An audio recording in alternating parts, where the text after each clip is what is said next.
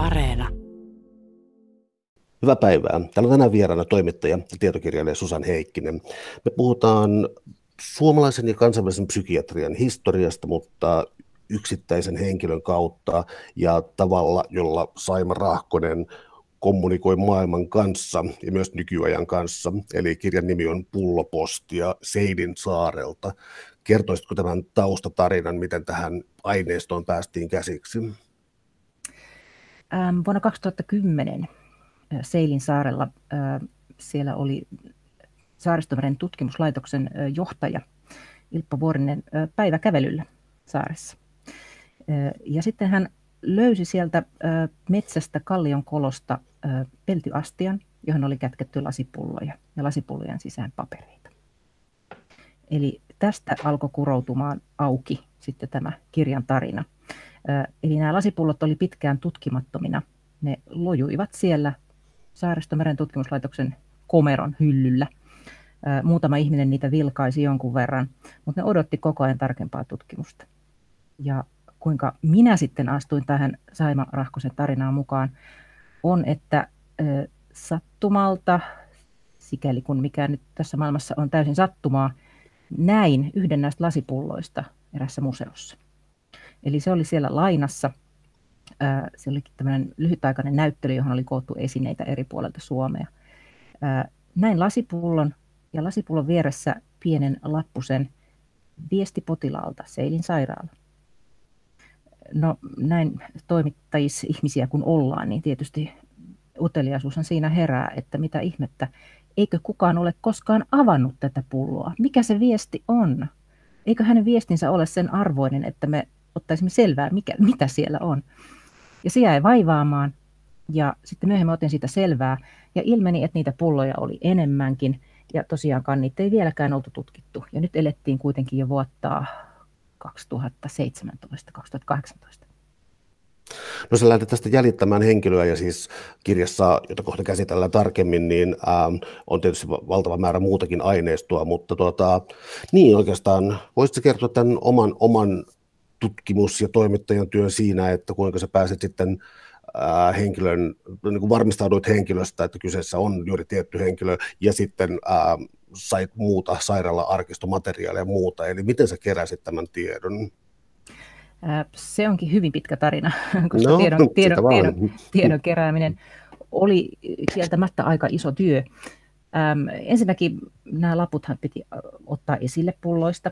Se tehtiin asianmukaisesti ammattilaisten toimesta kansallisarkiston tiloissa.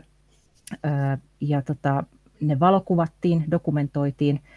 Kukaanhan ei tiennyt, missä järjestyksessä niiden lappusten esimerkiksi piti olla.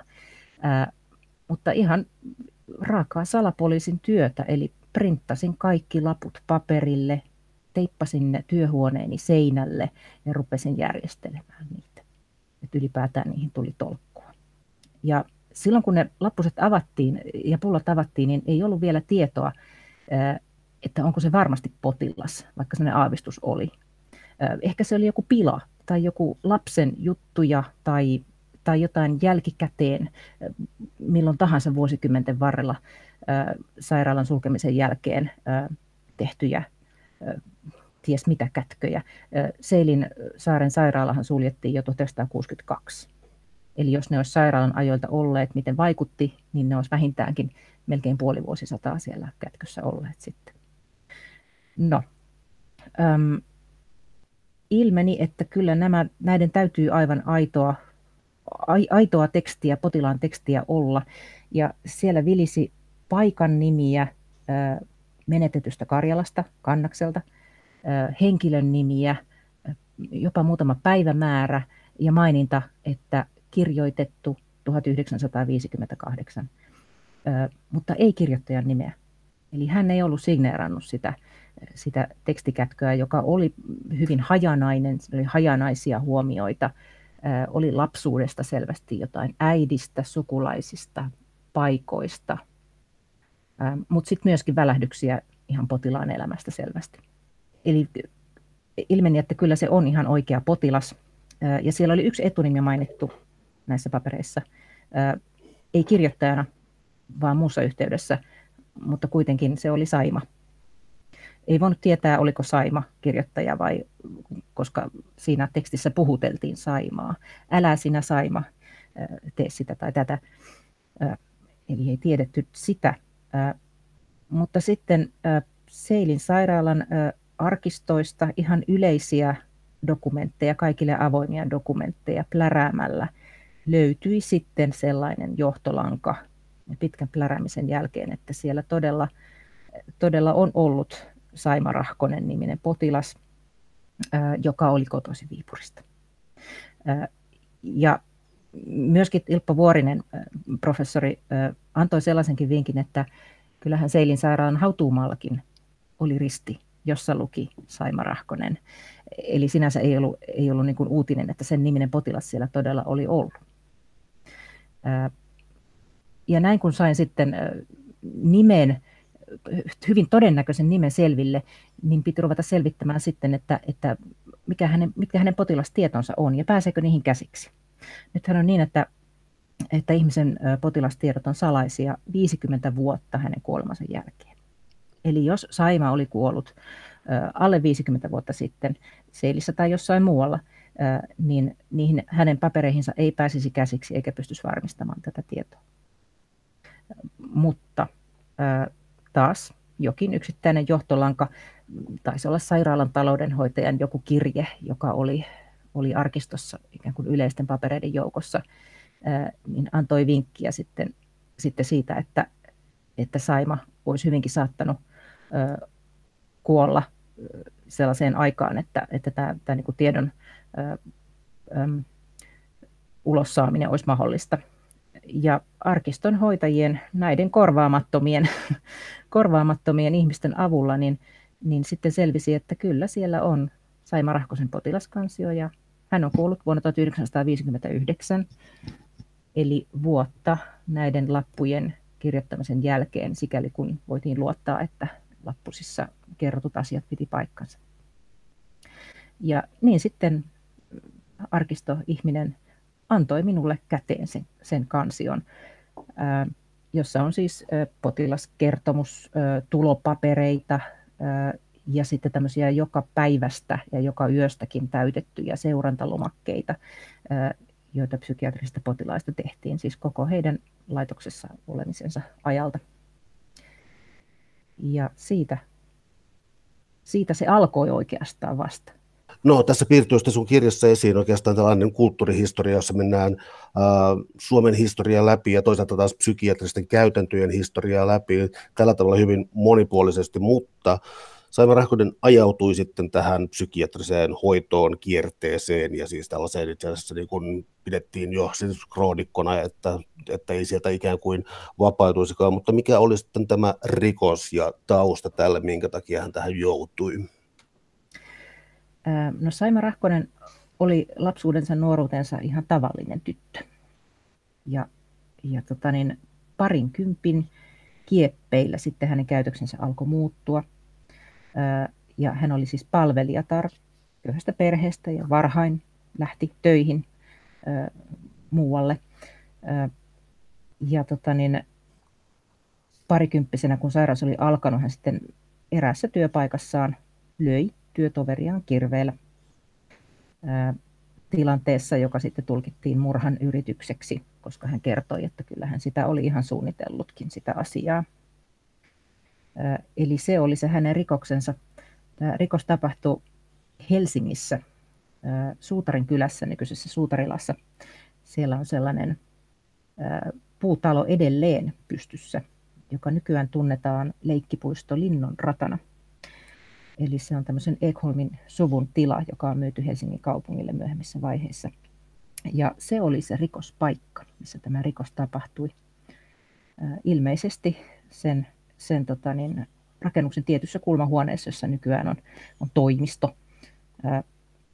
Hän oli lähestynyt työtoveriaan takapäin kirveen kanssa määrätietoisesti. Ja paha aavistamaton työtoveri ei ollut pystynyt suojautumaan ja sai sitten pahan haavan poskeensa, menetti useita hampaita. Eli tämmöinen raju, raju väkivallan teko. onko erotettavissa minkäänlaista motiivia, nyt käytän sanaa motiivi väliässä merkityksessä, eli, eli oliko kyseessä tällainen motiivi, jossa tehdään jotain kostoa tai muuta, vai oliko kyseessä ikään kuin jollain lailla mieleltään järkkyneen henkilön oma logiikka? No ilman muuta tekohan oli, oli liian vakava, että se olisi tasapainoisen ihmisen tekemä, mutta hän selitti kyllä itse jälkikäteen, että tämä työtoveri, jota hän löi, oli haukkunut häntä huoraksi ja hamppariksi ja jotenkin huonoa elämää viettäväksi. Ja että se oli toistuvaa. Ja selvästikin jotain skismaa näiden henkilöiden välillä oli ollut. Mutta toisaalta työnantaja ja työtoverit eivät niin näin vakavaa olleet selvästikään osanneet odottaa, vaikka olivat kuulleet näiden myös riitelevän keskenään näiden kahden naisen. Eli, eli toinen naispuolinen palvelija tai piika oli siis kyseessä tässä. Tämä, tämä uhri oli sellainen. Mä en halua esittää mitään kauhean johdattelevaa tulkintaa, mutta oliko hänen niin henkilöhistoriassa ja suvussa tai sitten tuossa ajassa sellaista väkivaltaisuutta tai jotain, joka olisi ikään kuin, joka olisi jotenkin niin kuin heijastunut tässä teossa? No näin me kyllä helposti voitaisiin tulkita. Aikahan oli tosi väkivaltaista. Sisällissodasta oli vasta joitain vuosia. Saima itse oli jäänyt orvoksi. Hän oli siis puna-orpo no okei, okay, hän oli jo 15-vuotias siinä vaiheessa, että virallisesti sen ikäinen piti jo itse huolen itsestään, mutta, mutta meidän, meidän näkökulmasta Orpo ilman muuta menetti isänsä, joka kuoli nälkään vankileirillä Viipurissa. Eli tällainen oli hänen taustansa, josta tosin hänen kertomanaan ei ole säilynyt mitään. Eli kaikki tämä, että miten aika ja hänen menneisyytensä vaikutti tähän tekoon, niin kaikki se on tulkintaa. Voimme kuvitella, voimme olettaa, mutta varmoja emme voi olla. 20-lukuhan oli hyvin väkivaltainen vuosikymmen kyllä. Ja kirveillähän silloin tapettiin, jos tapettiin. Eli yhtä lailla kuin nykypäivänä on leipäveitsi kätevästi saatavilla tuommoisissa tilanteissa, niin, niin silloin kirves oli arkinen työkalu, joka aina löytyi jostakin pihapiiristä. Ja sellaisenhan sitten ilmeisesti ihan vajasta löysi ja kätki etukäteen sopivaan paikkaan ja otti sitten mukaansa, kun meni tekemään tätä tekoa. Mikä oli tämä ensimmäinen askel sitten äh, mielisairaalaan tai mielenterveyden hoitoon? Äh, mistä tämä sairaalasta toiseen äh, reissaaminen alkoi? No ensin hän joutui vankilaan, Helsingin lääninvankilaan, Katajanokalle, siihen Tiilikolossiin, jossa nykyään on hotelli. Ja hän joutui olemaan siellä aika pitkään – hän kävi välillä mielentilatutkimuksessa Lapinlahden sairaalassa, palasi sairaalaan. Pian todettiin, että kyllä, syyn takeeton hän on ollut ja diagnoosiksi hänen lääkärinsä Akseli Nikula antoi skitsofrenian, eli nykyäänkin hyvin tunnetun sairauden. Mutta mielisairaaloissa ei ollut tilaa, eli hän joutui siellä Katajanokalla läänin vankilassa odottamaan pari vuotta sitä, että hänelle vapautui paikka mielisairaalasta. Ja ensimmäinen mielisairaala, johon hän joutui tai pääsi tässä tapauksessa ilman muuta, oli Pitkänieni nykyisellä Nokialla. Minkä kaltaista hoitoa siellä annettiin? Tuota, äh, psykiatrian historia on niin kauhean vaiherikas, mutta äh, pyrittiinkö siellä jonkinlaiseen parantavaan hoitoon vai oliko se säilöpaikka itse asiassa ikään kuin hankalille tapauksille? No vielä ei osattu parantaa ja, ja se tiedostettiin kyllä. Eli pyrittiin tekemään asioita, jotka rauhoitti potilaita ja paransi heidän oloaan. Ja ihmiset sitten paranivat, jos olivat parantuakseen ikään kuin spontaanisti. Ähm, hoitomenetelmiä, mitä käytettiin, oli muun muassa kylvyt ja kääreisiin kääriminen, joka, joka siis rauhoitti tietysti fyysisesti väistämättä, kun et pystynyt liikkumaan, kun oli täysin kapaloitu ja vuoteessa. Ja siihen aikaan juuri alkoi voittokulkuaan käydä työterapia. Eli kyllä siis jo vuosikymmenien ajan oli jotenkin koetettu pitää ihmisiä aktiivisena ja tehdä jonkinlaista työtä, mutta nyt se on muuttunut semmoiseksi hyvin määrätietoiseksi työterapiaksi, jonka tavoite oli oli tota niin, estää ihmisiä vaipumasta tylsyyteen ja pitää heidän sosiaalisuuttaan yllä tai jopa palauttaa sitä. Ja se oli todettu Saksassa hyvin toimivaksi ja se pian sitten Suomeenkin, Suomeenkin omaksuttiin käyttöön. Tämä tylsyys ja nuoruuden tylsyys skitsofrenian synonyyminä on aika erikoinen. Ää, tuota, katsotteko, onko tämä tylsyys, siis jo, mä, mä ymmärrän, että en ole alan asiantuntija, mutta olen ymmärtänyt niin että skitsofreniassa on esimerkiksi sellaisia niin kuin, jos negatiivisia oireita, eli siis on ikään kuin käpertynyt itseensä eikä kommunikoi maailman kanssa, niin, niin se on hankalampaa ja sitten olemassa ikään kuin ulospäin suuntautuvampaa, joka hoito nykyisin on helpompaa. Onko tämä tylsistyminen siis, tai tylsyys tässä, onko se jonkinlainen ähm, ammattitermi tässä näin vai viitataanko sillä juuri siihen, että on ikään kuin, äh, ei haluakaan kommunikoida muiden ihmisten kanssa? Skitsofrenian aikaisempi nimi oli nimenomaan nuoruuden tylsistyminen. Ja sitten sen aikaiset asiantuntijat 1900-luvun alussa sitten vetivät rajoja ja määritelmiä vähän uudestaan ja sitten skitsofrenia vaka- vakiintui tämän jo niin tunnetun sairauden nimeksi. Nuoruuden tylsistymisenä sitä voi ajatella sen takia, että ehkä tutumpi meille on, kun vanha ihminen tylsistyy ja dementoituu, mitä hänelle tapahtuu mutta havaittiin, että sitä saattoi tapahtua samankaltainen kehitys, saattoi tapahtua myös nuorelle ihmiselle nuoresta iästä alkaen ja aika nopeastikin. Eli nimenomaan se, että on apaattinen ja, ja vetäytyy omiin maailmoihinsa muun muassa, ja persoonallisuus muuttuu, tämmöisiä oireita ja muutoksia. No mikä oli sitten seuraava sairaala tai, tai oliko tässä jokin looginen ketju sitten, mitä kautta, mitä kautta Saimaa hoidettiin? Joo, hän oli Pitkäniemessä todella pitkään, 11 vuotta, mikä ei ollut mitenkään tavaton tarina siihen aikaan, kun tosiaan varsinaisia hoitokeinoja ei, ei ollut ja psykoosilääkityksiä ei ollut, oli vain erilaisia rauhoittavia lääkityksiä, rauhoittavia tai turruttavia, kuinka sitten niitä haluaa kuvailla.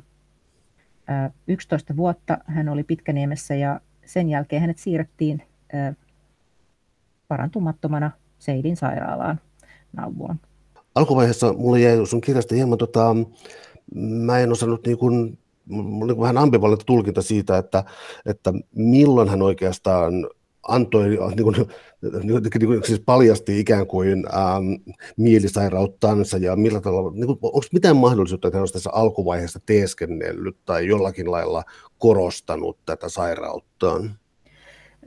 Juuri se tuli vahvasti mieleen, kun hänen tarinaansa tutustui. Mutta se johtuu siitä varmastikin, että se, miten minä ja muut ihmisetkin nyt sitten ikään kuin törmäsivät tähän jo lähes tulkoon unohtuneeseen ihmiseen, oli se vaihe, jolloin hän kirjoitteli näitä lappusiaan ja kätki niitä metsään ja muun muassa kirjoitteli kirjeitä esimerkiksi kahdelle lääkärille, joiden morsian hän niin kuin mielestään oli tai oli ollut toisen ja toinen oli sitten se nykyinen. Hän kirjoitti ihan niin kuin järkeenkäypiä, no ehkä harhaisia juu, mutta ymmärrettäviä ja inhimillisiä tarinoita. Hän vaikutti niin kuin lähes täyspäiseltä niin sanotusti. Ja, ja ihmiseltä, johon, jonka kanssa voisi jutella, jonka, jolta haluaisi kiihkeästi kysyä kaikenlaista, että kerro tarkemmin tästä tai tästä.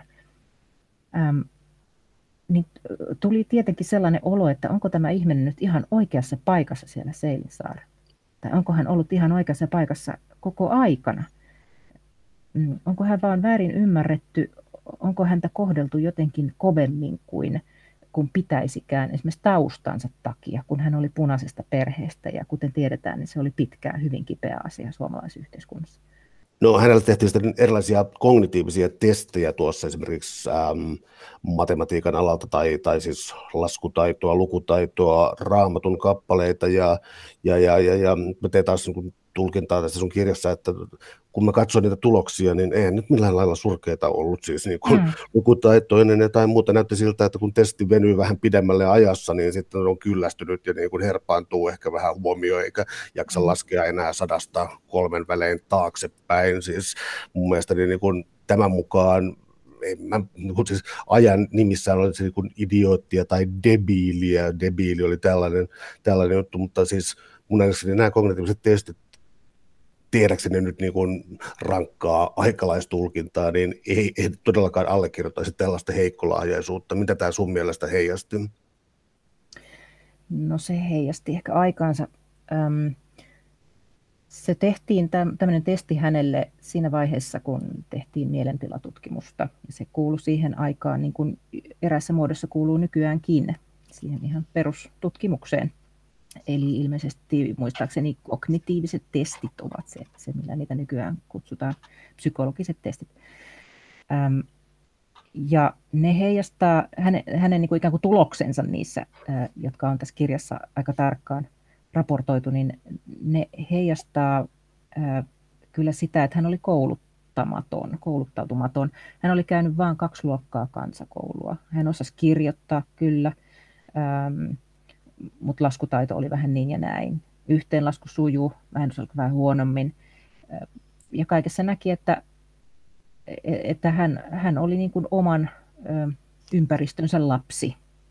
Hän oli palvelijatar, osasi mennä torille ostamaan tavaraa ja saada sitä rahaa takaisin, mutta joutui varmasti välillä sitten painiskelemaan laskutoimitusten kanssa, mutta ei hän tarvinnut niitä taitoja tavallaan, mitä tuossa testissä testattiin. Ja siinä on myös sellaisia tuloksia, että hän pystyy selittämään aika hyvin sananlaskujen merkityksiä. Eli vaikka mitä, mitä tarkoittaa, häneltä kysyttiin, että mitä tarkoittaa, että auta miestä mäessä, äläkä mäen alla. Niin hän osasi sen merkityksen selittää ihan sillä lailla, kun nykyihmisetkin pystyy jo aika varhain lapsetkin selittämään sen asian. Mm, e-, eli hän, hän ei ollut ihan niin kuin ilmiselvästi ää, menettänyt niin kuin kognitiivisia taitojaan siinä vaiheessa ainakaan. Ja sitten toisaalta tämä, mitä niissä testeissä kysyttiin, siellähän kysyttiin hyvin paljon kristinuskon perusteista, eikä edes perusteista, vaan myös raamatun tarinoista ja Jaakobin poikien määrästä, vai mitäköhän siellä nyt oli. Ja se ehkä on ollut aikanaan ihan, ihan relevantti tapa, koska kaikki suomalaiset suurin piirtein kävivät rippikoulun, koska ilman sitä ei päässyt naimisiin, kun taas kouluja paljon harvempi kävi kovin montaa vuotta enempää ainakaan. Täällä on tänään siis vieraana toimittaja ja tietokirjailija Susan Heikkinen. Me puhutaan suomalaisen psykiatrian historiasta yhden henkilön kautta, Saima, Saima Rahkosen kautta. Tuota, kun Saimaa lähdettiin hoitamaan ajan lääkkeillä ennen barbituraattia ja muita, niin oliko sinulla jotain raivokohtauksia, väkivaltaisuutta, jotakin, vai pidettiinkö ikään kuin, joskus paljastuu siis nykyäänkin jostakin hoitokodeista, että, että siis vahvalla lääkityksellä vaan niin halutaan pitää levottomat vanhukset niin, että ne vaeltele siellä ympäriinsä. Eli oliko tässä tällaista niin yleislääkitystä, mitä annettiin, vai, vai, vai pyrittiinkö rauhoittamaan jostakin tietyistä raivokohtauksista ja muista, jotka olisi ollut sitten um, Saimalle ominaisia? No hän ei saanut mitään jatkuvaa lääkitystä. Eli vaikutti siltä, että lääkkeellä nimenomaan pyrittiin rauhoittamaan ää, raivokohtauksia, jotka ei siis ilmenneet alusta asti, vaan, vaan pikkuhiljaa. Oli tullut riitaa toisen potilaan kanssa tai hoitajan kanssa ja sitten ilmeni, ilmeni väkivaltaisuutta ta, tai sitten hän reagoi joihinkin asioihin vahvasti, niin kuin esimerkiksi aika lailla äh, sairaalaelämänsä alussa hänelle yritettiin antaa peräruisketta. Ja äh, hän selvästikään ei sitä halunnut. Ja, ja raportti kertoo, että hän näki kuinka vierustoverille annettiin ja silloin hän hyökkäsi sitten hoitajien päälle, tai oikeastaan hoitajienkaan, mutta niiden kannujen, vesikannujen kimppuun, mitä siinä toimenpiteessä tarvittiin, ja, ja, ja rikko niitä. Ja sitten häneltä kysyttiin, ja tämä harvinaista kyllä oli siis raportoitu, että häneltä kysyttiin jotain, että miksi teit sen ja hän, mitä hän oli vastannut. Ja hän vastasi, että, että kun hän arveli, että mikään muukaan ei niin kuin auta. Että ei tässä niin kuin puhuminenkaan auta, että kyllä se hänelle nyt laitetaan, jos hän ei noita riko. Eli, eli tämän tyyppisiä oli riitaa lyijykynästä ja tällaista. Ja sitten pikkuhiljaa vuosien kuluessa ää, enää hoitajat ei kirjanneet ylös, mistä niissä raivostumisissa oli kyse. Ja se on kauhean sääli tietysti nyt jälkikäteen ajateltuna, ää, koska hänestä tuli sellainen vaikutelma, että hänellä joku niin kuin hänen kannaltaan looginen syy kuitenkin niihin oli, vaikka se olikin sitten liioteltu ja sairaaloinen ja riittävä syy siihen, että hän ei olisi pärjännyt yhteiskunnassa, niin kuitenkin hänellä oli joku, joku omassa mielessään jokin sellainen syy, minkä kysymällä ja mihin puuttumalla ehkäpä niin kuin nykyaikana hoitohenkilökunta olisi voinut ää, niin kuin minimoida sen koko, koko aggressiivisen käytöksen. Mutta hänellä tosiaan ei ollut pysyvää lääkitystä. Ää, hänellä oli sen tyyppisiä lääkkeitä, annettiin kuin esimerkiksi skopolamiinia, eli hyoskiinia, joka oli tämmöinen monen maalikonkin mielikuvassa juuri se ruiske, joka pistetään johonkin lihakseen ja sitten sen jälkeen ihminen lamaantuu ja rauhoittuu. Niitä hänen käytettiin to- toista kymmentä muistaakseni itse asiassa. Ja sitten oli sen tyyppisiä lääkkeitä kuin barbituraatit, jotka keksittiin itse asiassa jo niihin aikoihin, kun hän syntyi. Eli ne oli jo siinä vaiheessa ihan vakiintuneita käytössä olevia lääkkeitä. Erilaisia barbituraatteja joissa oli tietysti ongelma, että ne aiheutti riippuvuutta ja luulisin, että sen takia niitä hänelle annettiin aivan vähän, vähän kerrallaan. Mutta näistäkään ei jäänyt muistiinpanoja, että miksi, ää, miksi lääkitys kesti sen tai sen verran. Jäi vain muistiinpanot, että näinä ja näinä päivinä oli annettu sitä ja sitä. Eli ihan varmaan ei voi tietää, että että, että olisiko syynä voinut olla jopa sekin, että joku lääke ei tehonnut häneen, koska sekin on mahdollista. Ja se on nykypäivänäkin mahdollista, että, että on, on joku, joku potilas levoton väkivaltainen mahdollisesti ja hänen nykylääkkeetkään sitten eivät tehoa sillä lailla kuin johonkin toiseen. No tämä Simon sairaala elämä osuu psykiatrian kannalta aika aikamoisia murroksia juuri tuona aikana. Siis, ähm, jos lähtisi tällaisesta niin kuin 20-30-luvun, se on itse vähän vanhempikin ajatus, mutta siis eugeniikka ja tämän kaltaiset, milloin siis steriloitiin e, esimerkiksi epileptikkoja, mielisairaita ja niin edelleen. Tämä ei ole pelkkää natsisaksa-tekstiä, vaan tämähän oli, niin kuin, se oli vuosisadan vaihteen eräänlainen ähm, yleis eurooppalainen, Yhdysvalloissa itse asiassa myös tällainen siis länsimäinen hoitomuoto, jossa niin ajateltiin, että eugeniikka on ihan okei. Ruotsissahan sitä harrastettiin vielä milloin 70-80-luvun taitteessa. Ähm, naurahdan, mutta ei ole hauska asia. Tuota, näkyykö tällainen tuota, näkyykö tällainen tässä Saimon sairaalassa olossa, että, että kohdellaan kuin jotain karjaa tai jotain tällaista, siis oliko siellä niin kuin hyvi, hyvi, niin kuin erittäin pahoja kokemuksia, joissa ikään kuin katsottiin, että ihmisarvo ei ole enää niin kuin ihan tuolla potilaalla voimassa? No nykypäivän näkökulmasta kyllä voi tietysti ajatella, että kylläpä se 1900-luvun puoliväliä edeltävä psykiatrinen hoito olikin sitten sadistista ja järkyttävää. Ja kylläpä ihmiset ovatkin olleet pahoja toisilleen, mutta sehän ei pidä paikkaansa. Kyllä siitä välittyy se, että psykiatria, joka kehittyi kuitenkin koko ajan, niin kyllä se koitti tehdä parhaansa. Ja oli kuitenkin optimismia vallalla, välillä enemmän, välillä valtavasti, välillä vähän vähemmän, että me keksitään vielä joku keino parantaa nämä ihmiset. Eli ei siellä, siellä ollut niin kuin sadistinen hoitosysteemi vastaan avuton ja väärin kohdeltu potilas. Toki näitäkin tapauksia oli ilman muuta, mutta ei se ole se asian koko kuva näitä ihmisiä kohdeltiin siihen aikaan parhaaksi katsotulla tavalla. Heitä piti suojella toisaalta toisilta ihmisiltä, heidän, heidän piti saada elää suojassa, eli heidän ihmisarvonsa kyllä ja oikeutensa elämään hyväksyttiin. Olisihan sellainenkin vaihtoehto ollut, että Suomessakin olisi ruvettu, ruvettu jossain vaiheessa armomurhaamaan mielisairaita ihmisiä, niin kuin vaikka Saksassa tapahtui totta kai oli välillä kovempia asenteita, välillä pehmeämpiä, ää, mutta, mutta kyllä lähtökohta oli se, että, että niin inhimillisesti kun osattiin ja pystyttiin, niin ihmisiä hoidettiin. Ja aina kun tuli joku uusi hoitomuoto, keksittiin esimerkiksi shokkihoidot 130-luvun lopulla ja siitä eteenpäin. Eli ihmiselle aiheutettiin epileptinen kohtaus eri tavoin, joko lääkeaineilla – insuliinilla tai sähköiskulla.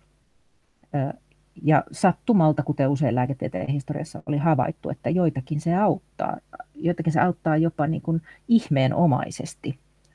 Eli herättyään tämmöistä kohtauksesta ollaankin ikään kuin oireettomia ja kuin tavallisia ihmisiä ainakin jonkin aikaa.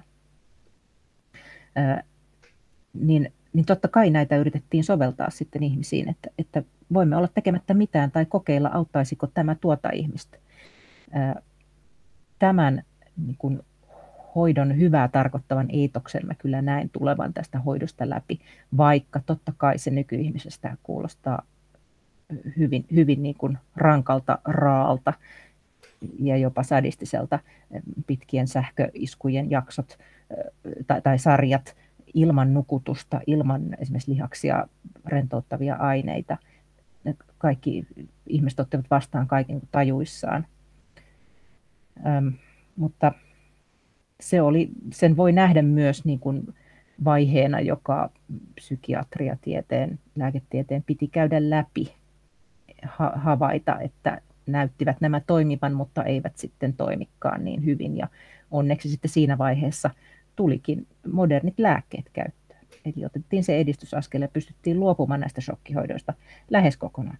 Joissakin tilanteissa niitä käytetään vielä nykyäänkin, mutta nyt se tehdään mahdollisimman inhimillisesti ja, ja nukutuksia esimerkiksi käyttäen nämä sähköiskut.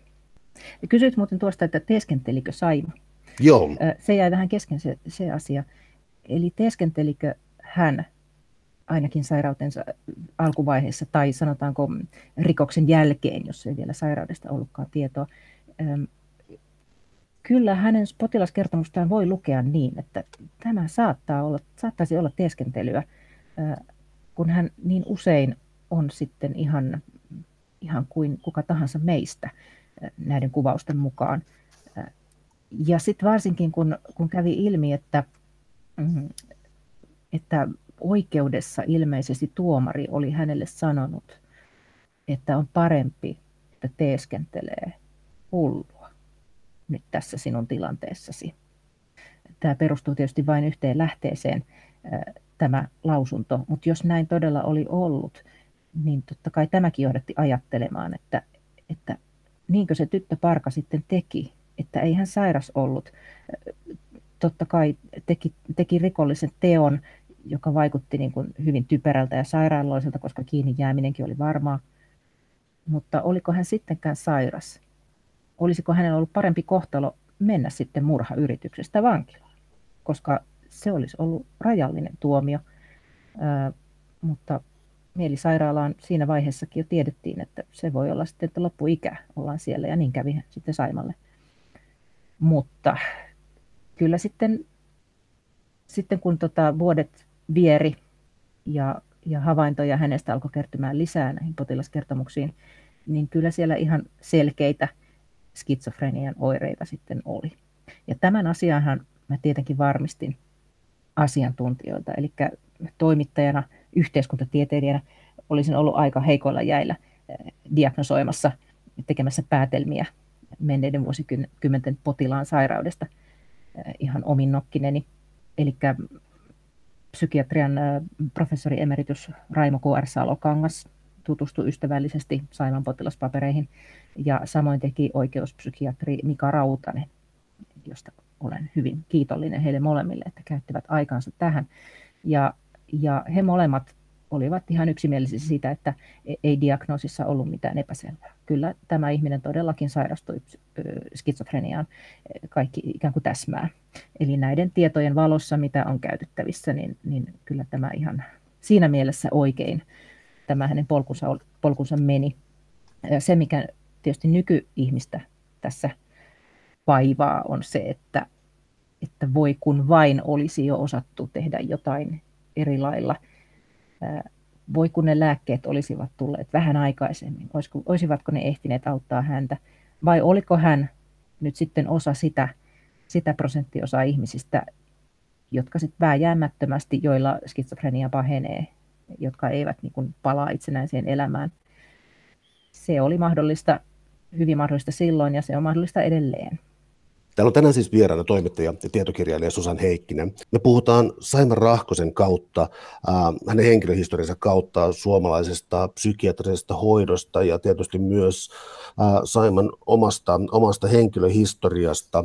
No tullaan tähän olennaisen, eli tämä tota, Saiman kommunikaatio. Siis kirjan nimi on Pulloposti ja Seidin saarelta. Tuossa alussa käytiin vähän läpi tätä, äh, mistä tämä pullo tulee, mutta hän kirjoitti jatkuvasti kirjeitä, jotka sitten ylihoitajalle jäivät tota, yritti tehdä valituksia lääkintöhallitukseen, otti sukulaisiin yhteyttä ja, ja, ja, ja tämä tuntui olevan aktiivista. Ja sitten hänellä oli tämä oma pulloposti, pulloposti juttunsa. Mä kysyn tällaisen äh, vähän absurdin kysymyksen ehkä, mutta mitä hän halusi sanoa, koska tässä on tietty to, tavallaan niin kaavamaisuus noissa kirjeissä, mitä hän tota, lähetti. Se on erinomainen kysymys, mitä hän halusi sanoa. Kirjeet on asia erikseen ja ja yksi asia on sitten tämä niin sanottu pulloposti, eli kun koko, koko tarina, koko hänen niin kuin elämänsä lähtee kuroutumaan siitä, että löydetään metsästä pulloihin kätkettyjä kirjoituksia, niin nehän herkästi tulkitsisi viesteiksi. Me nykyihmiset ajatellaan, pullossa on papereita, jossa on tekstiä. Totta kai se on viesti. Mutta mä varon käyttämästä sitä sanaa, koska me oikeasti emme tiedä, mitä hän tarkoitti. Kuitenkin hänellä oli niin kuin mielensairaus taustalla. Hänellä saattoi olla ajatuskulkuja, joita me ei voida ymmärtää eikä tietää. mutta kyllähän, kyllähän sen niin kuin erittäin mieluusti tulkitsisi, että miksipä muuten hän olisi niitä sinne on kätkenyt huolellisesti kuin sitä varten, että joku ne vielä lukee. Eli se on, se on niin kuin yksi kysymys mitä, mitä, hän, mitä hän yritti ja tarkoitti. Sitten toinen on nämä kirjeet, eli hän kirjoitti tosiaan parille lääkärille, joita hän kutsui sulhasekseen, ja, ja, ja tavallaan toinen oli sitten se entinen, toinen nykyinen. Ja nämä lääkärit mun nähdäkseni oli mielikuvitushenkilöitä, koska mistään matrikkeleista, sairaaloiden vuosikertomuksista ja vastaavista, niin en löytänyt sen nimisiä lääkäreitä. Se ei ole ihan mahdotonta, etteikö heitä olisi ollut olemassa, mutta kaikesta päätellen nämä oli mielikuvitushenkilöitä. Saima kuitenkin tiesi, että hänen kirjansa luetaan. Ja kyllä hän varmasti tiesi senkin, että niitä pysäytetään. Joten tämä on aika metka asia miettiä, että miksi hän niitä kirjoitti. Oliko se omaksi iloksi? Kehittikö hän tällaisen vähän niin kuin mielikuvitus, mielikuvitus sosiaalisen verkoston itselleen ää, siinä vaiheessa, kun sairaus sammui? Tähän on siis olennaista, että, että hänellä oli ne väkivaltaiset vuodet ää, ja ne niin kuin sumeat vuodet, joista ei jäänyt mitään tai lähes mitään kirjoitettua. Ja sitten oli se hieman alle 50 eteenpäin ollut kausi, jolloin sairaus ilmeisesti oli sammunut, niin kuin usein käy tässä sairaudessa, skitsofreniassa naisille. Mutta mitä hän tarkoitti näillä, näillä kirjeillään? Oliko hän ehkä, oliko hän ehkä sellainen jo veijari ja huumorintajuinen vekkuli, että hän olisi ylihoitajaa kiusotellut näillä kirjeillä. Että ne olikin vain hänen luettavakseen, että kyllä minulla on tällaisia sulhasia täällä ja pohdippa tätä nyt sitten. Jopa tällainen tuli mieleen, että, että olisiko siinä ollut jotain tällaista, koska mehän tiedetään esimerkiksi kuuluisa tapaus Kellokosken prinsessa. Eli sairaalapotilas, joka, joka esitti tai oli omaksunut tämmöisen kuninkaallisen roolin, vaikka oli tavallisesti, oikeasti ihan tavallinen tyttö niin äh, hänestä kertovassa kirjassa käy ilmi, että vähän ennen kuolemaansa hänkin oli sitten jollekin tunnustanut, että en minä mikään prinsessa ole, että minähän olen lappalaisen Anna, joka oli hänen alkuperäinen nimensä. Niin mitäpä jos Saimalla oli joku samantyyppinen, että hän tiesi ihan hyvin, että, että tämä on mielikuvitusta, mutta huvitellaan nyt vähän, kun mitäpä täällä nyt sitten muutakaan. Tämä, tämä on tosi mielenkiintoista pohtia, mutta mutta totuutta siitä on varmaan vaikea tietää. Vai uskoiko hän ihan oikeasti näihin mielikuvituslääkäreihinsä ja että toinen heistä hakee vielä hänet sieltä Seilin saarelta ja he menevät naimisiin? No entä sitten yhteyden pitäminen sukuun? Ähm, nämäkin siis tietysti pysähtyy tuohon äh, ylihoitajan tai, tai siis yleensäkin siis ikään kuin eräänlaiseen sensuuriin, mutta kuitenkin niin, siis tultiko häntä katsomaan ja, ja oliko vieraita, ei, ei ainakaan kovinkaan ahkerasti. Eli tota, oliko hänellä ikään kuin tällaista yhteyttä ulkomaailmaan? Oli. Ja varsinkin Seilin sairaalaahan usein pidetään, tai kuvitellaan, että se oli suljettu ja se oli niin eristynyt. Mutta sitä se ei suinkaan ollut, vaan Seilin saarellahan asui myös ihan tavallisia seililäisiä perheitä ja sukuja joiden nuoret usein olivat sitten töissä sairaalassa jonkun aikaa vaikka sairaala-apulaisina. Mutta se oli ihan siinä mielessä tavallinen elävä saariston saari, että kyllä sinne kulki yhteysalukset ja sieltä käytiin nauvossa ja nauvosta käytiin siellä ja, ja Turusta kulki yhteysaluksia, kuten nykyisinkin kulkee sinne, sinne seiliin. Eli sinne kyllä pääsi ja siellä kävi potilaiden ö, omaisia kylässä, joskus jopa yöpyivät. Ja myös Saiman kohdalla oli näin. Eli häntä ei, ei hylätty. Hänen siskonsa oli hänen kanssa selvästi hyvin läheinen. Ja sisko kävi Seilissä kerran tai kaksi. Eli tuli sinne laivalla, vietti aikaa. Ja koska siskonkin kirjeet löytyivät arkistosta, esimerkiksi siskon kirjeet ylihoitajalle siis, Saimalle itselleen osoitettuja kirjeitä ei ole säilynyt mutta koska siskon kirjeet ylihoitajalle säilyvät, niin, niin selviää myös, myös että tota, niin, hän on kysellyt, milloin laivat kulkee. Ja, ja tällaisia käytännön asioita, kohteliasta kirjeenvaihtoa. Ja selvästikin hän on myös Saima kanssa kyllä käynyt kirjeenvaihtoa, vaikka sitä ei ole säilynyt, koska Saima on näihin kätkemiinsä lappusiin jollain lailla ikään kuin kopioinut jotakin mitä mun tulkintani mukaan sisko hänelle kirjoitti. Eli esimerkiksi kun heidän äitinsä kuoli, niin se tuntuu, että se niin kuin viesti, viestikirje on kopioitu, koska se on Saiman käsialalla kirjoitettu lappuselle. Ja siinä ikään kuin kerrotaan se, että miten hänelle kerrottiin se, kuinka hänen äitinsä on kuollut vuonna 1955, kun hän oli, oli siellä Seilin sairaalassa Oliko tämä toistuvaa? Mä tarkoitan siis sitä, että oli nämä varsinaiset kirjeet ja siis tällaista vierailua, sitten on olemassa nämä sairaalamerkinnät. Nämä viestit, tämä siis varsinainen pulloposti, tuossa ihan alussa sanoit, että esimerkiksi oli äm, osoitettu siis, niin kuin, että älä, älä Saima tee sitä tai tätä. Onko niissä jokin siis sellainen logiikka tai jokin, että, siinä käy, että hän kävi niin jonkinlaista monologia tai, tai, tai jotakin siis tällaista, että erosko ne ikään kuin normaaliviestinnästä nämä pullopostit? Joo, ne vaikutti olevan niin kuin muistelmia itse asiassa. Ja, ja sekin oli niin kuin syy, että miksi se ei ollut varsinainen niin kuin viesti. Niissä ei suoraan kerrottu, kenelle se oli tarkoitettu. Ja tosiaankaan ei kerrottu, kuka ne oli kirjoittanut suorasanaisesti. Eli niissä oli yksittäisiä hajanaisia ja hyvin liikuttaviakin muistoja, väläyksiä hänen lapsuudestaan ja äidistä, mammasta. Siis Kar- Karjalassa äitiä kutsuttiin usein mammaksi. Ja sitten siellä oli tosiaan joitain hieman harhaisia lappusia juurikin äänistä ja lääkkeistä ja sähköjen antamisesta ja naislääkäreistä ja mieslääkäreistä ja mitä, mitä kukin teki tai käski. Eli ne oli ne isot teemat siinä – lapsuusmuistot ja sitten muutamat, muutamat tota niin, sairaalaelämää ikään kuin kuvailevat laput, jotka kuitenkin ei välttämättä oltu siinä tarkoituksessa kirjoitettu, että se joku lukija tulevaisuudessa nyt sitten saisi näistä, näistä lapuista jonkun käsityksen sairaalaelämästä. Et tarkoitusta, että miksi ne oli kirjoitettu ja jätetty sinne pulloihin, niin sitä meidän on tosi vaikea keksiä. Täällä on tänään siis vieraana toimittaja ja tietokirjailija Susan Heikkinen.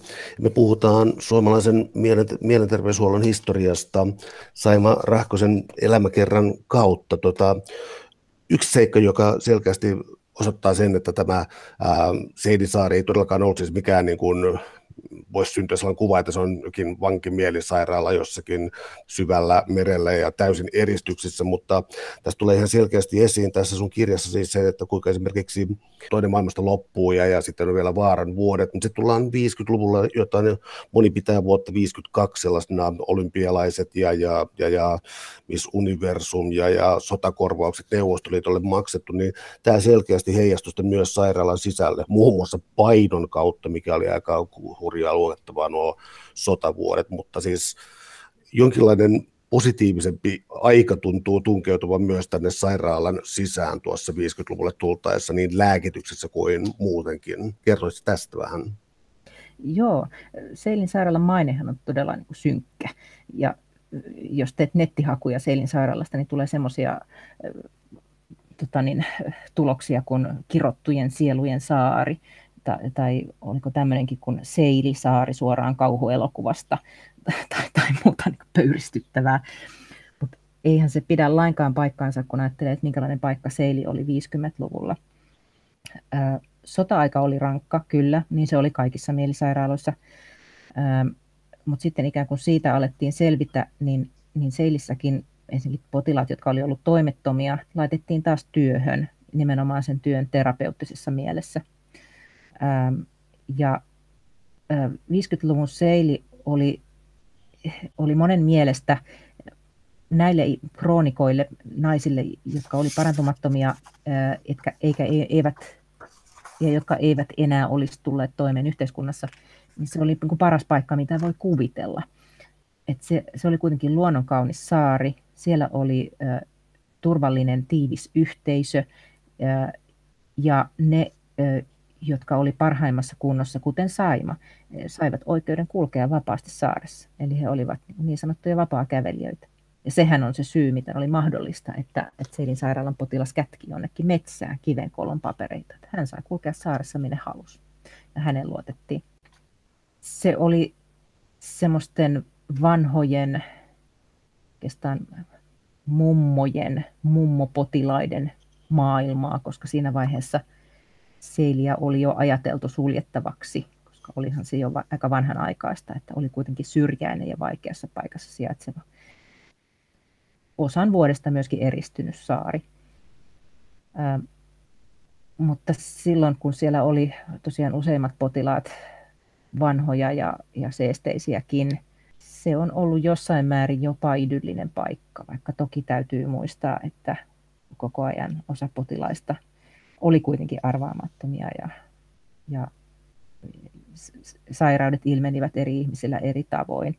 Ja, ja totta kai taustalla oli valtava kärsimys hyvänen aika. Sitähän me ei saada unohtaa, että niiden ihmisten elämäntarinassa ja, ja sairaala kierteessä ja vuosikymmenissä sairaaloissa, niin kyllähän se oli ihan, ihan valtava patoutuma kärsimystä, jota ei siihen aikaan ehkä osattu sillä lailla lievittää kuin nykyään. Esimerkiksi psykologejahan ei ollut olemassakaan Saiman sairaalauran alkuaikoina. Ja näistä Saiman potilaskertomuksista herää paljon kysymyksiä sellaisia, että miksei tästä kysytty enempää, jos kerran on raportoitu, että on kysytty jostain kipeästä asiasta vaikkapa. Eikö sitä vain kirjattu ylös vai eikö tästä todellakaan keskusteltu hänen kanssaan? Mutta sekin täytyy muistaa, että kaikkea hän ei kirjata ylös ja myönteisiä asioita ei kirjata ylös, vaan poikkeamat vaan normaalista sääntillisestä sairaala-arjesta kirjataan ylös. Eli emme voida tietää, mitä kaikkea iloisia hetkiä hänellä siellä oli. Mutta tosiaan niin kuin viime vuodet Seilissä tavallaan potilaiden vanhainkodissa jollain tavalla, niin, niin se oli ehkä siihen aikaan näille ihmisille paras mahdollinen ratkaisu. No entä Saiman loppuvuodet? Siinä oli sairastelua säädessä, jota mä en tunnistanut tästä oireesta, mistä siinä oli, siinä oli oikein kysymys, mutta tuota, ää, miten hänen sairautensa sitten siitä eteni? Ainakin sisko kirjeessään ylihoitajalle ähm, ikään kuin antoi ymmärtää, että hän pääsee jotenkin rauhaan tuosta ja on jo ikään kuin aika lähteä.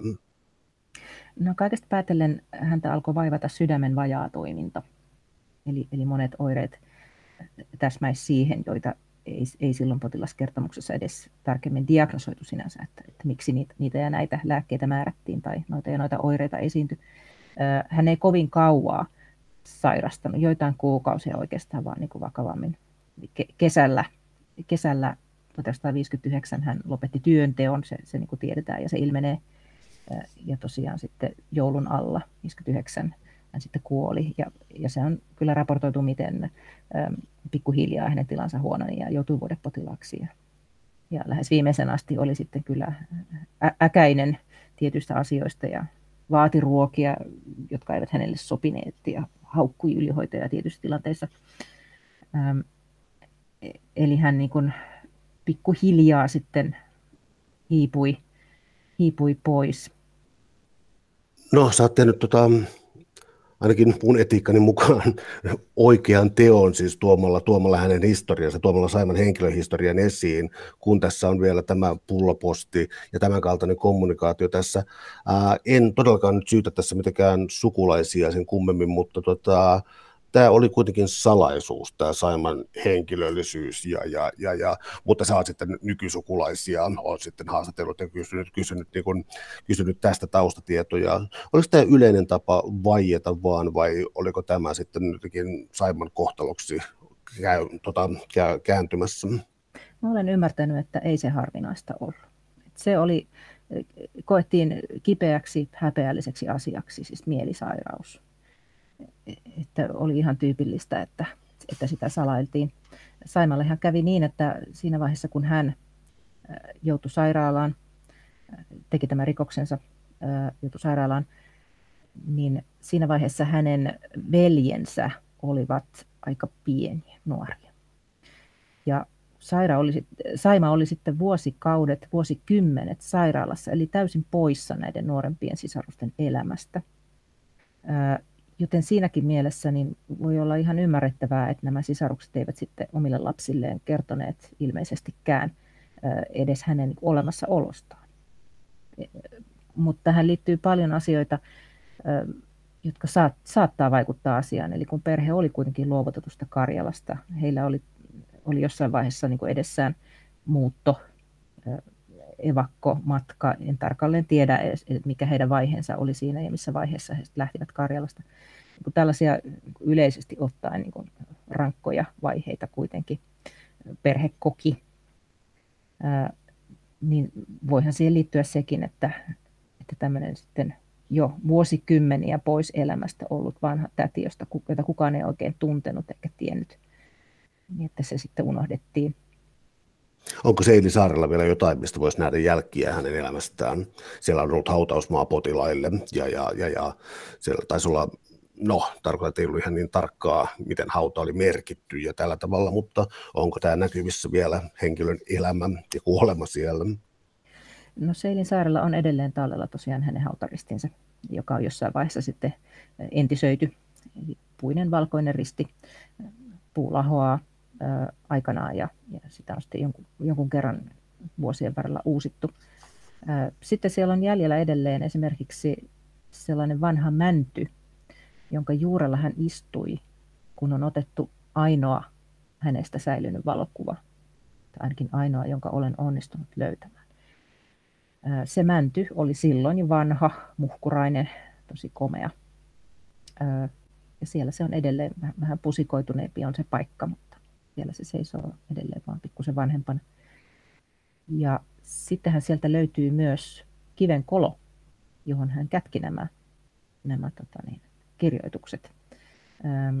Se on siellä hyvin eksyttävässä pienipiirteisessä kalliomaastossa, mutta, mutta tota niin, professori Ilpa Vuorisen, joka siis löysi tämän kätkön, niin hän, hänen avustuksellaan se kuitenkin sieltä sitten löytyi vielä uudelleen se kolo.